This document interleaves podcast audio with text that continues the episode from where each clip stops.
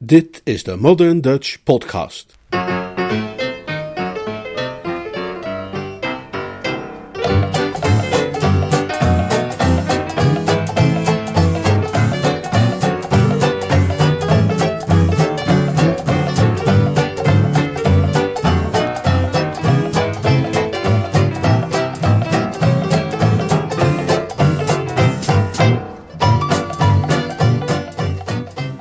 Goed woordje.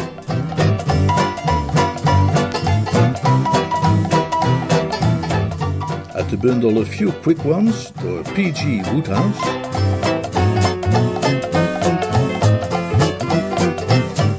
Vertaald en voorgelezen door Leonard Beuger.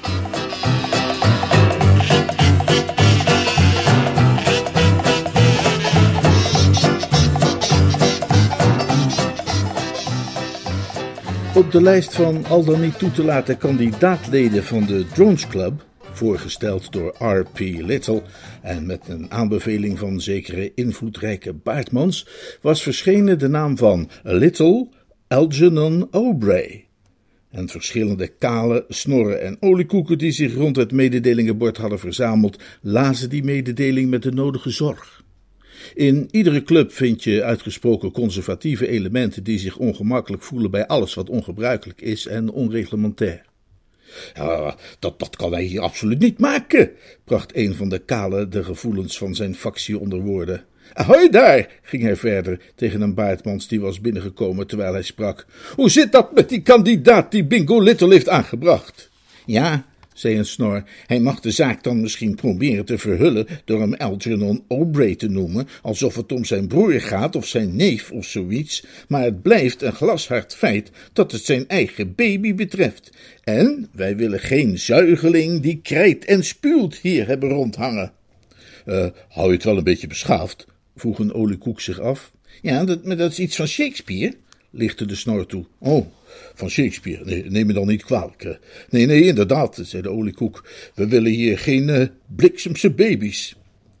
Er kwam een ernstige blik in de ogen van de baardmans. Ja, maar deze anders wel, zei hij. Dit exemplaar wil je niet missen. Recente gebeurtenissen hebben Bingo ervan overtuigd dat deze nakomeling van hem een eerste klas mascotte is en hij heeft het gevoel dat de club beslist gebruik zou moeten maken van zijn diensten. Hij heeft me zijn verhaal verteld en ik ben het helemaal met hem eens. Die Hummel heeft een wonderbaarlijk talent om precies het goede te doen op het goede moment. Volgens mij is dat kind zo goed als menselijk. Zijn welgekozen woorden bleven niet zonder effect. Maar hoewel sommige klagers al begonnen te aarzelen, bleef de kale bij zijn standpunt. Ja, dat kun je nu wel zeggen, maar de vraag dringt zich op, waar gaat het eindigen? Hè?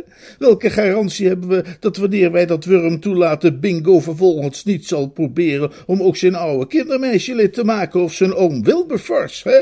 Of de eigenaar van dat kindertijdschrift waar hij redacteur van is, die, die, die, hoe heet het, die Perkins? Uh, wat dat kindermeisje betreft, of zijn oom Wilberforce, weet ik het niet, zei de baardmans, maar uh, over Henry Cuthbert Perkins hoef je je geen zorgen te maken. Bingo's relatie met zijn principaal is op het ogenblik nogal bekoeld, om niet te zeggen stijf bevroren. Door die Perkins heeft hij onlangs een periode van psychische druk moeten doorstaan zoals hij van zijn leven nog niet had meegemaakt. En hoewel hij dankzij het feilloze gevoel voor timing van die wonderdadige baby van hem in staat is geweest om zich te redden uit de hete soep die hem woest om de enkels klotste, eh, vindt hij het nog altijd erg lastig de man te vergeven. Hij heeft me met zoveel woorden gezegd dat als Henry Cuthbert Perkins toevallig over een bananenschil zou uitglijden en een enkelband zou scheuren, hij daar volstrekt geen bezwaar tegen zou hebben. Wat heeft die Perkins dan gedaan? Ja, het is wat hij juist niet heeft gedaan. Hij heeft het vertikt om tien pond te betalen voor een verhaal van Bingo en dat op een crisismoment in Bingo's carrière, waarop tien pond hem had kunnen redden van een lot erger dan de dood namelijk dat de vrouw van zijn hart hem met scheve ogen zou aankijken en haar adem heel scherp inhouden. Hij had erop gerekend dat Perkins hem uit de problemen zou halen, maar Perkins liet hem vallen. Dit, zei de baardmans, zijn in het kort de feiten. Zoals de meesten van jullie wel weten, is Bingo een paar jaar geleden onverwacht getrouwd met de beroemde romanschrijfster Rosie M. Banks, auteur van Zij was maar een meid van de straat, Mervyn Gretig, Bon Vivant, Het was op een dag in mei en andere literaire zeepproducten, met als gevolg dat op zekere dag het Londense wereldje verrast werd met de geboorte van een stralende baby met de naam Algernon O'Bray. Heel leuk natuurlijk voor alle betrokkenen, maar het nadeel ervan is dat het romanschrijfsters bepaalde ideeën geeft. Op zekere avond tijdens het diner keek Mrs. Bingo op van haar biefstukje met frietjes en zei: Oh, honnepon. Ja, want dat is de gebruikelijke manier waarop zij de andere helft van het span aanspreekt. Je hebt toch niet vergeten dat het de 23ste LG's verjaardag is? Denk eens in, dan is hij een jaar oud. dat is behoorlijk bejaard, hè? behoorlijk bejaard, zei Bingo. Uh, zilverdraden tussen het goud. ja, ja, uh, we zullen hem een, uh, een rammelaar geven of zoiets. Ik weet iets beters voor hem dan een rammelaar. Zal ik je zeggen wat ik voor geweldigs heb bedacht? Zeg op, mijn beste partner in voor- en tegenspoed. Waarop Mrs. Bingo zei dat ze besloten had een schattige kleine bankrekening te openen voor Algernon O'Bray bij de plaatselijke bank. Daar zou ze dan tien pond op storten en haar moeder zou daar ook tien pond op storten, net als Algernon's tante Isabel. En wat zou het dan een leuke verrassing zijn voor het knaapje als hij wat ouder was geworden, om te ontdekken dat zijn teerbeminden zich stilletjes voor hem hadden ingezet en duchtig aan zijn vermogen hadden bijgedragen. Door pure vaderliefde gedreven, kwam Bingo helemaal in de sfeer en zei dat als dat de algemene trend was, hij voor de duvel niet achter wilde blijven en persoonlijk ook zijn tientje in de pot zou storten. Waarop Mrs. Bingo, oh, gonnepon, zei en hem vurig kuste. Einde eerste bedrijf, spelend in een gelukkig en harmonieus gezin. Nu bezat Bingo op het moment dat hij dit fraaie gebaar maakte weliswaar inderdaad tien piek, daar hij Perkins had gevraagd om een voorschot op zijn salaris, maar men zou verwacht hebben dat hij zichzelf, toen hij er in het nuchtere grijze licht van de volgende ochtend nog eens goed over nadacht, wel een schop had kunnen geven dat hij zo ezelachtig was geweest, zulke ondoordachte woorden te uiten, waardoor hij van zijn laatste cent zou worden beroofd. Zulks was echter niet het geval. Nog altijd aangespoord door vaderliefde, was alles wat hij de volgende ochtend bedacht, dat voor een superkind als Algernon O'Bray een geschenk van 10 pond eigenlijk een beetje aan de schrieperige kant was. 20 pond was zonder meer een stuk gepaster.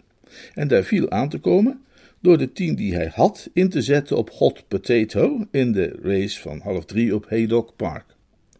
Bij het diner de vorige avond had zijn mond verbrand door er onbezonnen een gebakken pieper in te steken, die zo'n 50 graden warmer was dan hij had verwacht, en hij is altijd veel te zeer geneigd om dat soort voortekenen te beschouwen als informatie rechtstreeks uit de stallen. Hij deed dus de betreffende investering en vernam rond kwart voor drie via de moderne communicatiemedia op de club dat hij thans geheel blut was. Tja, Zoals je je kunt voorstellen, was het hem al snel duidelijk dat er zich daarmee een crisis voordeed van de eerste orde. Mrs. Bingo, een charmante vrouw, die het evenwel geheel en al ontbrak aan spelersbloed, had hem ten strengste verboden ooit nog een cent te verwedden op de snelheid en het uithoudingsvermogen van renpaarden, en de ontdekking dat hij toch weer een gokje gewaagd had, zou gegarandeerd leiden tot een onaangename scène waar hij zeer voor terugschrok. Zoals iedere jonge echtgenoot weet, bestaat er niets onaangenamers dan een vrouwlief de tanden op elkaar te horen zetten met een ferme klik, gevolgd door de tekst: Hoe kon je? En daarna nog zo'n 2000 woorden van het soort dat door de ziel snijdt als een kogel door een pakje boter. En die ontdekking was uiteraard onvermijdelijk, tenzij hij op de een of andere manier zijn middelen voldoende zou weten aan te vullen. Vroeg of laat zou Mrs. Bingo een controle uitvoeren op de schattige kleine bankrekening van hun dreumes, en wanneer zij dat deed, zou ze ogenblikkelijk zien dat er iets mis was met de schattige kleine cijfertjes. Nou, moe, zou ze uitroepen, waar is die tien pop die jij op zijn rekening zou storten? En vandaar tot aan een beschamende bekentenis was het nog maar een enkele stap. Het was een situatie waarin veel kerels eenvoudigweg hun gezicht naar de muur zouden hebben gedraaid in afwachting van het einde. Maar Bingo was uit ander hout gesneden. Een plotselinge ingeving bood hem een uitweg. Hij ging achter zijn bureau zitten en schreef een verhaal over een klein meisje dat Gwendoline heette en haar kat Tibby. Het idee was uiteraard dat hij dat dan zou publiceren in Kleutertje Klein, om vervolgens het schrijversloon te incasseren. Het viel hem niet mee. Totdat hij hieraan begonnen was, had hij er eigenlijk nooit enig idee van gehad hoeveel bloed, zweet en tranen het vereiste van de arme bliksem die zich waagde op het literaire pad, en nieuwe bewondering ontwaakte in zijn boezem voor Mrs. Bingo. Hij wist dat Mrs. Bingo haar dagelijkse 3000 woorden afscheidde zonder ook maar een spier te verrekken, en de voltooiing van dit Tibby-geval, dat er toch niet meer dan 1500 hoefde te krijgen, kostte hem meer dan een week. En tijdens die week waren er meerdere momenten waarop hij werkelijk dacht dat hij gek zou worden. Hij voltooide echter uiteindelijk het verhaal, maakte een keurig afschrift en stuurde het aan zichzelf. Hij las het met aanmerkelijke belangstelling, accepteerde het voor publicatie en zette het op de lijst voor een vergoeding van tien flappen. Toen enig tijd later wel het moment van uitbetaling was gekomen, maar niet de tien flappen waren gearriveerd, meldde hij zich bij Mr. Perkins.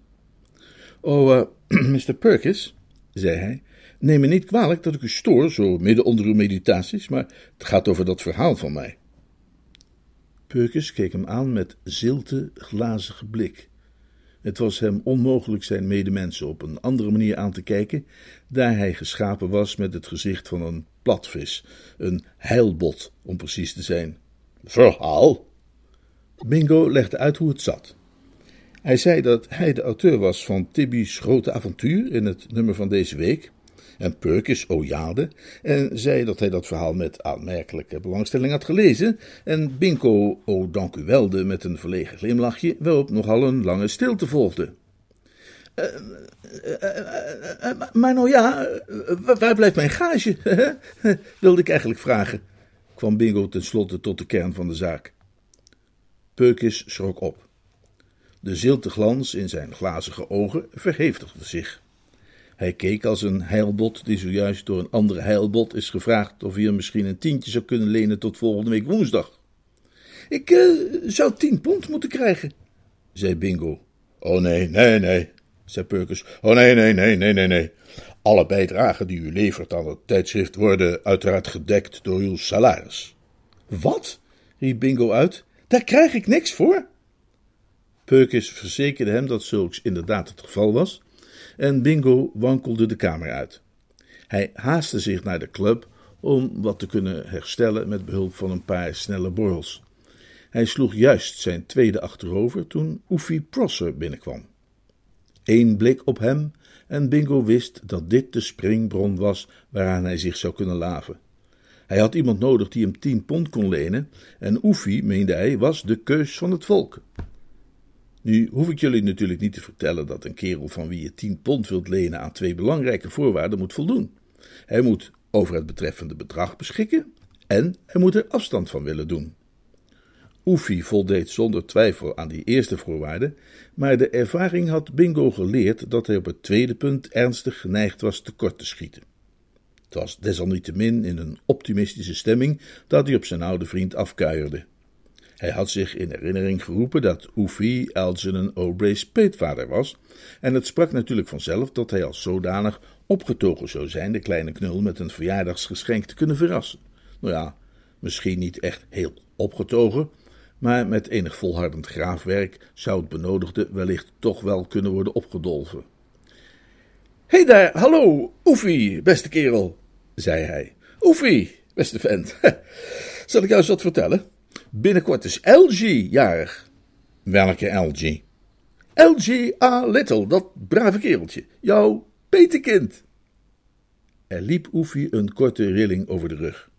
Hij dacht aan die keer dat hij wakker was geworden met een hevige kater en dat Bingo precies toen was langsgekomen met dat joch om het aan hem te laten zien. O, grote genade, zei hij, die gruwelijke kleine lastpak. Zijn toon was niet bemoedigend, maar Bingo zette door. Ja, de geschenken stromen nu binnen en ik wist dat jij je gekwetst zou voelen als je niet de kans gekregen had om ook een kleinigheid bij te dragen. Tien piek lijkt mij een prima bedragje. Uh, en het zou het makkelijkste zijn, zei Bingo, als je mij dat geld nu zou geven gewoon, hè, dan ben je er maar vanaf.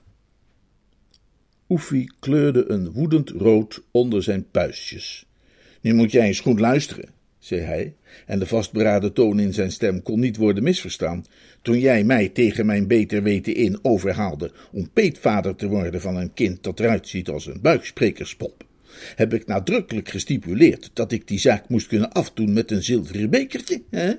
Daarover hebben wij een akkoord gesloten als heren onder elkaar. En dat akkoord geldt nog steeds. Nou, tien pond is niet heel veel hoor. Maar het is tien pond meer dan jij het gaat krijgen van mij. Bingo zag zich genoodzaakt open kaart te spelen. Oefie, beste kerel. Eerlijk gezegd is het niet die kleine die om dat geld verlegen zit. Dat, dat, dat ben ik, je oude vriend, hè? De, de kameraad die je gekend hebt sinds je maar zo was. Als ik niet binnen de kortste keren aan tien pond weet te komen, staart rampspoed mij in het gezicht. Dus, Oefie, geweldige kerel die je bent, schenk mij een splinter van jouw rijkdom. Nee, zei Oefie. Nee, nee, duizend keer. De woorden stierven op zijn lippen. Het was alsof hem een gedachte te binnen was geschoten die hem deed opklaren. Ah, luister, zei hij. Heb jij vanavond iets te doen? Nee, tenzij ik besluit er een eind aan te maken in de Theems. Hm. Kun je er thuis even stiekem tussenuit? Uh, ja, dat lukt wel. Ik, uh, ik ben op het moment toevallig alleen thuis. Mijn vrouw is even weg met de vrouw van Perkins. De maan zijn er vreugde. Nou ja, hm? naar Brighton voor een of andere meidenreunie van hun oude school. Ze komt morgen pas weer thuis. Mooi. Dan wil ik graag dat jij vanavond dineert in de Rits. Oh, heel fijn. Niks liever dan dat, dan zie ik jou daar. Nee, nee. Ik vertrek vanmiddag naar Parijs. Wie je daar wel zult zien, is een meisje dat Mabel heet. Mabel Murgatroyd. Rood haar, levendig type, kuiltje links in de kin. Jij dineert met haar. Bingo rechte zijn rug. Hij voelde zich diep geschokt door de opvattingen die Oefie er kennelijk op nahield met betrekking tot hoe getrouwde mannen zich hebben te gedragen als hun vrouw een paar dagjes weg is. Als je het doet, geef ik jou die tien pond. Bingo ontspande de rug en boog zich naar hem over. Luister, zei Oefie, dan zal ik je alles vertellen.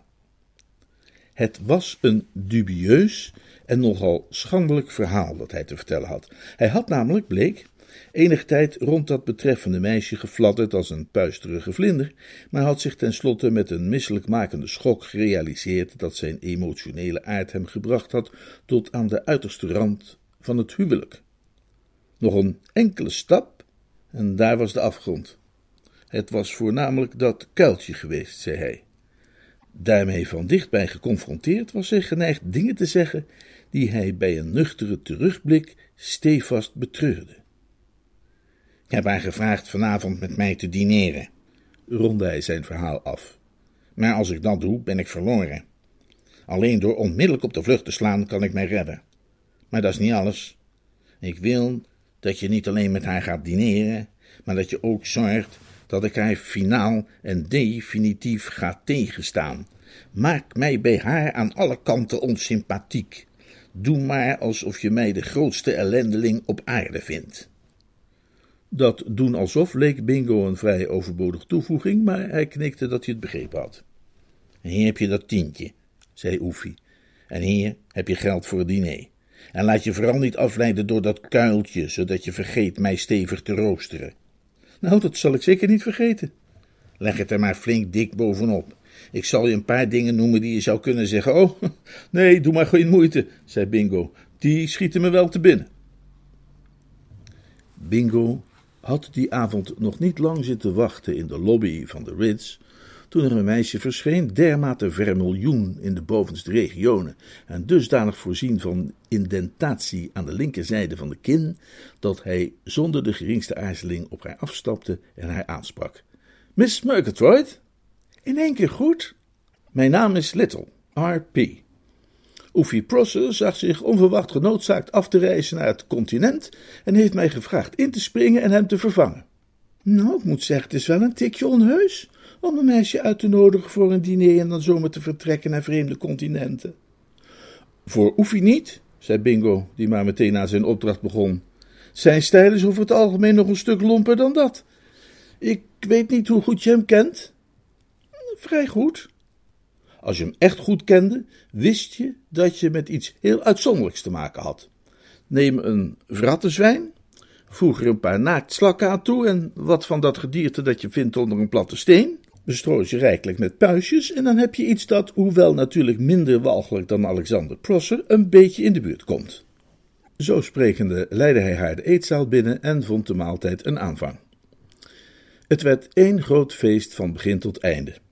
Het meisje bleek er dezelfde gezonde opvattingen op na te houden met betrekking tot vriend Oefie als hijzelf.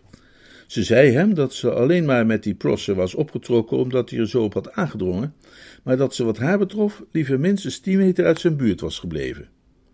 Aangezien Bingo in het geval Oefie zelfs liever 12,5 meter social distance in acht zou hebben genomen, konden zij het met z'n tweeën werkelijk uitstekend vinden. Een uur of twee later stond het meisje op. Ach, je gaat toch nog niet weg? zei Bingo, want wat hem betreft hadden ze het onderwerp Oefie bij lange na nog niet uitputtend behandeld, maar zij hield voet bij stuk. Ik moet wel, zei ze. Ik heb met iemand afgesproken bij een van die privé-gokhuizen. Die woorden troffen Bingo als een wespensteek. Hij had veel over dat soort gelegenheden gehoord, maar hij had nog nooit de kans gehad er een te bezoeken, en het tientje dat Oefie hem gegeven had, leek te branden in zijn zak. Technisch gesproken was dat tientje natuurlijk van Algernon Aubrey, maar hij wist zeker dat een zoon van hem er nooit bezwaar tegen zou hebben dat hij het een avondje zou lenen voor een dergelijk respectabel doel. Goh, zei hij, ik kan zeker niet met je meekomen, of wel? Oh, maar natuurlijk, als je daar zin in hebt. Het is ergens in de Rimboe in St. John's Wood. Echt waar? Dan is het bij mij in de buurt. Ik woon in St. John's Wood. Ik heb het adres hier opgeschreven. Magnoliaweg 43. Bingo, die altijd op zoek was naar aanwijzingen en voortekenen, sprong op in zijn stoel. Als hij nog twijfels gehad mocht hebben voor wat betreft de raadzaamheid van die lening bij Algernon Aubrey, dan waren die nu verdwenen. Dit werd ongetwijfeld zijn geluksnacht en het zou hem enorm verrassen als hij de volgende ochtend niet in staat zou zijn om twintig of dertig pond te storten op de schattige kleine rekening van die knaap. Wat een toeval, riep hij uit, dat is twee huizen bij mij vandaan. Nou zeg, stel je voor, zei het meisje, en voegde eraan toe dat het een kleine wereld was. Bingo stemde daarmee in en zei dat hij zelden zo'n kleine gezien had. De inval van de politie bij Magnoliaweg 43 vond, merkwaardig genoeg, precies plaats op het moment dat Bingo van plan was naar huis te gaan. Hij had het laatste restje van zijn geleende kapitaal verloren bij de roulette, ten gevolge van de onjuiste veronderstelling dat het balletje op rood zou vallen, en hij stond bij een open raam om te proberen door wat frisse lucht in te ademen verlichting te vinden van het dood waar is uw prikkelgevoel dat spelers op zulke momenten pleegt te overvallen, toen plotseling overal bellen begonnen te rinkelen en een aantal van de aanwezigen in een kolkende stroom het raam uit begon te gutsen, waarbij hij zelf grofweg aan de kant werd gemanoeuvreerd. Snelle denker als hij is, kost het hem geen seconde om te begrijpen dat die lieden uitgingen van een volkomen juiste gedachte. Hij wist wat er gebeurde met mensen die treuzelden en tijd verspilden op ogenblikken als deze. Die verschenen de volgende dag voor de vervaarlijke majesteit der wet, beschuldigd van aanwezigheid in een perceel, betreden op basis van een doorzoekingsbevel als verstrekt en getekend door de officier van justitie en bevonden te zijn een onwettige speelgelegenheid als beschreven in hoofdstuk 6, paragraaf 3 van de wet op de kansspelen van 1845. En dat was wel het laatste wat de jonge echtgenoot zou wensen van een vrouw die afkeurend stond ten opzichte van gokhuizen en casino's. Met de grootste voortvarendheid voegde hij zichzelf toe aan de kolkende stroom. Een snelle sprong en hij stond in de tuin van het huis naast het zijne, waar hij zich verborg in een regenton, die bijzonder handig en bruikbaar naast het schuurtje stond. Een paar seconden later kreeg hij daar gezelschap van Mabel Murgatroyd, die in een knorrige stemming leek te zijn. Dit is nu al de vierde of vijfde keer dat me dat overkomt, zei ze nijdig, terwijl ze het vat binnengleed. Waarom kunnen die smerissen niet eens wat gevoel tonen en ophouden met altijd maar weer zich te bemoeien met de kleine ondernemer? Zal ik je eens wat zeggen? Ik had een pond ingezet op zestien en zestien won. Maar voordat ik mijn geld kon binnenhalen, begonnen overal de alarmbellen te rinkelen en was het hup jongens allemaal naar buiten. 37 pond naar de vaantjes. Schuif eens eentje op, jij? Bingo schoof een eindje op. Die regentonnen zijn altijd vrij krap, zei hij. Maar goed, in deze zit tenminste geen water, voegde hij eraan toe om toch ook de positieve kant te belichten. Nee, dat is waar, je hebt gelijk. Maar de vorige keer heb ik me verstopt in een broeikastje tussen de komkommers. Dat was echt heel comfortabel. Uh, schrik eens wat in, je zet me helemaal klem. Ik wou dat je niet telkens opeens zo'n stuk uitzette. Ik haalde alleen maar even adem. Nou, geen ademhalen dan meer, hè? Is dit trouwens jouw regenton? Nee, ik ben hier ook maar tijdelijk. Hoezo? Ik dacht dat jij tegen mij gezegd had dat je naast dat uh, casino woonde. Twee huizen verder. Dit, dit huis zit er nog tussen. Wij genieten op dit ogenblik de gastvrijheid van een beeldend kunstenaar genaamd Quentin. Aardige vent? Hm, niet speciaal. Nou ja, wie wel, hè? Zeg, heb ik het mis of is het intussen weer wat rustiger geworden? Ik geloof dat het alles veilig inmiddels is geblazen. Dat bleek te kloppen. Ze klommen tevoorschijn, namen op het gazon even de tijd om afscheid van elkaar te nemen en daarna ging zij haar eigen weg en hij de zijne. Met een gevoel alsof hij was gelouterd in de smeltoven, klauterde hij over de schutting, glipte zijn huis binnen en ging naar bed. De volgende ochtend sliep hij uit en hij stond juist op het punt om, ondanks het feit dat hij zich nog niet echt in de juiste conditie gevoelde om gezond leesmateriaal te kunnen verzorgen voor het jeugdig publiek, naar de redactielokalen te vertrekken van Kleutertje Klein, toen Mrs. Bingo binnenkwam, terug uit Brighton. Oh, hallo, mijn schattig droomkonijntje, zei Bingo met alle levendigheid die hij wist op te brengen. Welkom in Huizen Zonneschijn. Ik heb je gemist, Engeltje. Ik jou ook, zoete lief. En ik lijk ook allerlei spannends te hebben gemist. Mrs. Simmons van de overkant heeft me er alles van verteld. Kennelijk hebben die mensen op nummer 43 zo'n illegaal gokhuis gedreven en gisteravond heeft de politie daar een inval gedaan. Lieve hemel. Ik kan begrijpen dat je geschokt bent. Dat soort dingen moeten we hier niet hebben hoor, op de Magnoliaweg. Nee, zeker niet zeg. Schandelijk hoor. Maar wat gek dat jij daar niks van hebt meegekregen. Ik, uh, ik ben een hele zware slaper. Ja, dat, dat moet wel, want Mrs. Simmons zegt dat er allerlei geroep en gefluit aan te pas kwam. Mr. Quentin zal wel boos geweest zijn. Er hebben de halve nacht mensen door zijn tuin lopen rennen en je weet hoe Piet Luttig hij is. Hij heeft wel eens geklaagd dat onze Elsie zo huilde en over jouw ukulele en, en dat soort dingen meer. Hij klaagt eeuwig en altijd. Was jij op weg naar kantoor? Ik uh, stond op het punt. Ben je niet erg laat? Ik hoop niet dat Mr. Perkins straks kwaad op je wordt. Oh, dat zal wel meevallen. Ik kan uitstekend met Perkins opschieten en hij is iemand die een goede werker weet te herkennen. Uh, zorg dat je altijd een goede nachtrust krijgt. Dat, dat heeft hij zo vaak tegen me gezegd. Hm. Jij ziet er anders helemaal niet uit alsof je een goede nachtrust hebt gehad. Je hebt een merkwaardig gelige kleur. het uh, bleek gelaat van het intellect, zei Bingo en ging er vandoor. Eenmaal op kantoor probeerde hij lusteloos de benodigde aandacht op te brengen voor de correspondentie die bedoeld was voor de rubriek met ingezonden brieven, om Percy's brievenbus, maar hij vond het lastig om zich te concentreren. Het rationeel niveau van de jeugdige abonnees die de redacteur van Kleutertje Klein benaderde met verhalen over hun favoriete huisdier was al nooit erg hoog, maar vandaag leek het hem dat zij, dan wel hijzelf, collectief last moesten hebben van een treurige hersenaandoening er was een brief bij over een schildpad met de naam Rupert, die, naar zijn mening, de jeugdige auteur als verwijsbrief had kunnen dienen om regelrecht te worden opgenomen in de eerste de beste isoleercel. Het enige waardoor hij wist vol te houden tot het einde van de werkdag was het feit dat Perkins afwezig was. Hij had opgebeld om te zeggen dat hij thuis bleef met een gruwelijke hoofdpijn. Perkins zou op dit moment meer zijn geweest dan hij zou hebben kunnen verhapstukken. Was met een gevoel van opluchting dat hij huiswaarts keerde aan het eind van een lange dag, en hij had juist de voordeur geopend met zijn huissleutel en zijn hoed op de kapstok gelegd, toen de stem van Mrs. Bingo hem bereikte vanuit de woonkamer. Kun jij alsjeblieft even hier komen, Bingo?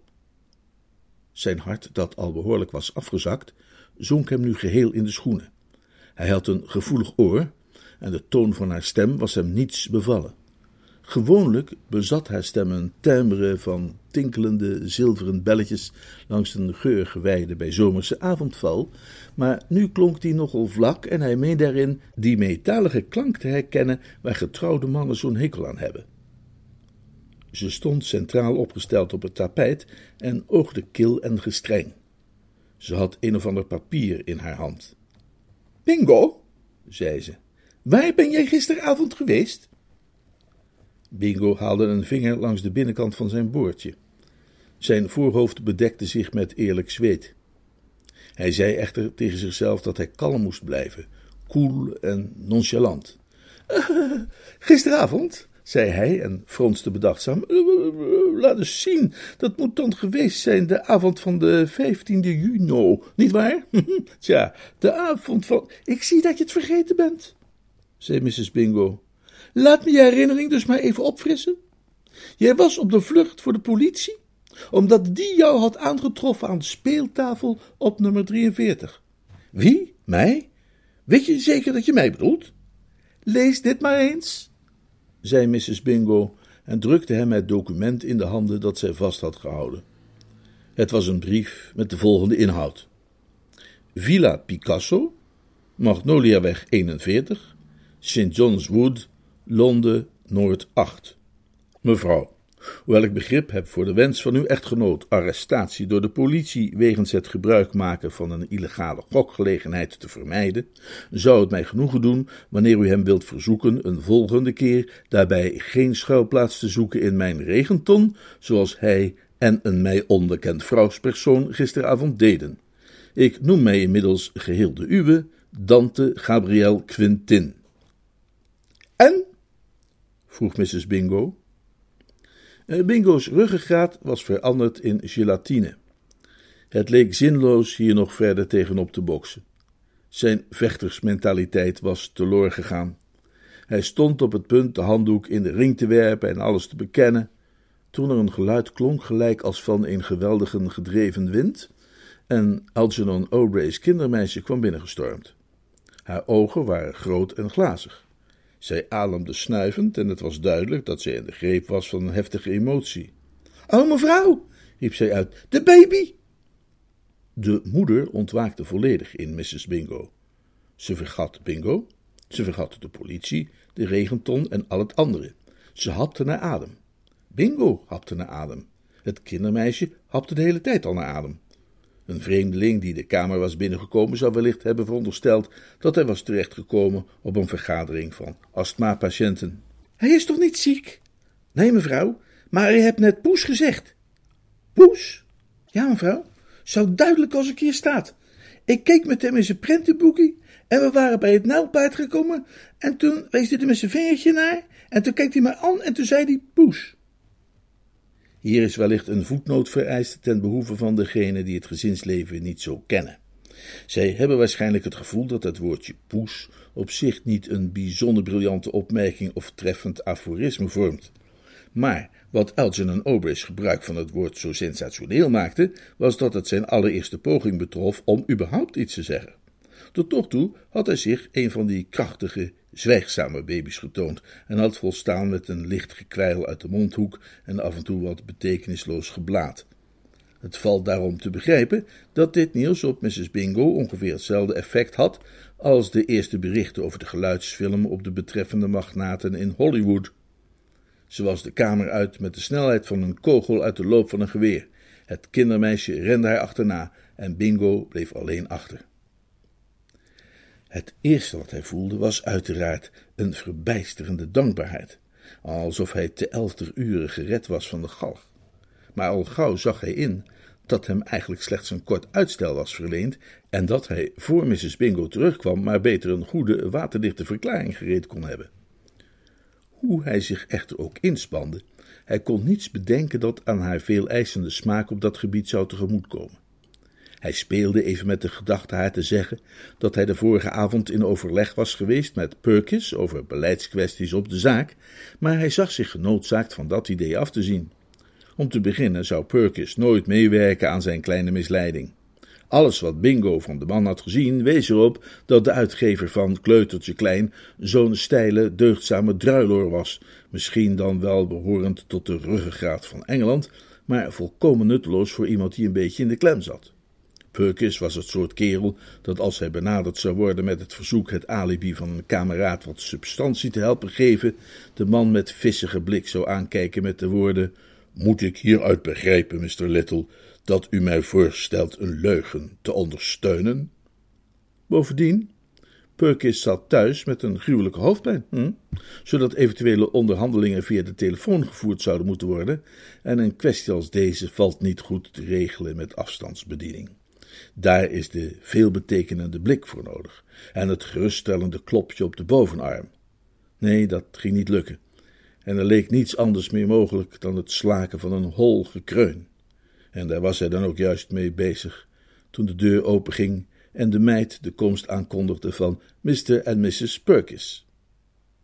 Terwijl ze binnenkwamen, liep Bingo, die met nietsziende ogen door de kamer ijsbeerde, juist een tafeltje omver met daarop een vaas, drie fotolijstjes en een schaaltje met potpourri. Een en ander stortte ter aarde met een lawaai als een ontploffende bom en Perkins vloog zwijgend tegen het plafond. Terwijl hij langzaam terugkeerde naar zijn uitgangspositie, zag Bingo dat zijn gezicht zo groen was als nijlwater en dat er donkere kringen stonden onder zijn ogen. Ah, uh, uh, Mr. Little, zei Perkins. Oh, uh, hallo, zei Bingo. Mrs. Perkins sprak geen woord. Ze leek ergens over te broeden. Perkins hernam het woord. Hij huiverde terwijl hij sprak, alsof alleen al het vormen van de woorden hem pijn deed. Uh, hoop niet dat wij u storen, Mr. Little. Allerminst, zei Bingo hoffelijk. Maar dacht dat u thuis was met een gruwelijke hoofdpijn. Ja, was ook thuis met een gruwelijke hoofdpijn, zei Perkins. Ik vrees dat ik op de tocht heb gezeten en zo het cluster-tick-syndroom heb opgelopen, of een migraine. Maar, maar mijn vrouw wilde heel graag dat u tegenover haar zou bevestigen dat ik gisteravond in uw gezelschap heb doorgebracht. U uh, zult toch niet zijn vergeten dat wij nog tot heel laat op mijn club waren. Hm? U, u, zult zich ook vast wel herinneren hoe verrast wij allebei waren toen wij op onze horloges keken dat het al zo verschrikkelijk laat was geworden. Terwijl hij naar die woorden luisterde, kreeg Bingo de sterke illusie dat een verborgen orkest plotseling zachte muziek was gaan spelen, terwijl hij in de hele kamer opeens de geur van viooltjes en resida's kon ruiken. Zijn ogen, die nog glanslozer waren geweest dan die van Perkins, begonnen plotseling te glinsteren. En wat hij verondersteld had dat te lang gekookte spaghetti was in zijn rug, bleek toch zijn ruggengraat te zijn, en een stevige ruggengraat bovendien. Uh, ja, zei hij terwijl hij diep ademhaalde. Dat klopt. We waren op uw club. En wat uh, vloog de tijd voorbij. Inderdaad, maar ja, we werden dan ook volkomen meegesleurd door de onderwerpen die we bespraken. Uh, precies. We hebben heftig gediscussieerd over het redactioneel beleid. Fascinerend onderwerp. Enorm intrigerend. Ja, u, u, zei dit en dat, hè, en ik zei zus en zo. Exact, exact. Een van de punten waar we over spraken, zult u zich herinneren, zei Bingo, was die kwestie van een betaling al dan niet voor dat verhaal van mij. Oh ja, zei Perkins weifelend. Ja, dan kunt u toch niet zijn vergeten, zei Bingo. U zei dat u er nog eens over had nagedacht en dat u nu bereid was mij daar tien pond voor te betalen. Of, ging hij verder, zijn blik met een bijzondere intensiteit op de ander gericht, heb ik het bij het verkeerde eind? Nee, nee, nee, nee, nee, het schiet me weer helemaal te binnen. U kunt het me trouwens net zo goed nu meteen geven, hoor, zei Bingo. Dat, dat spaart weer een hoop boekhouding. Perkins kreunde, misschien niet zo hol als Bingo had gedaan vlak voor hij arriveerde, maar toch ook duidelijk hol. Hm, uitstekend, zei hij. En terwijl het geld van eigenaar wisselde, kwam Mrs. Bingo binnen. Och, hoe maakt u het, Mr. Perkins? zei ze. Julia, riep ze daarna uit, richting Mrs. Perkins. Je gelooft het niet. Elgie heeft haar net poes gezegd. Het was duidelijk dat ze erg onder de indruk was. Poes? Ja, is het niet fantastisch? Kom mee naar de kinderkamer, snel. Misschien kunnen we het hem nog een keer laten zeggen. Bingo nam het woord. Hij maakte een opvallend waardige indruk terwijl hij daar zo stond, als een koning Arthur die op het punt stond een Guinevere te berispen. Ik, uh, ik vroeg mij af, Rosie, of ik misschien een ogenblikje van je kostbare tijd mocht gebruiken. Ja, ik zal je niet lang ophouden. Ik wil alleen even zeggen, wat ik daarnet al had willen zeggen toen je er opeens vandoor ging als een haas in het knollenland.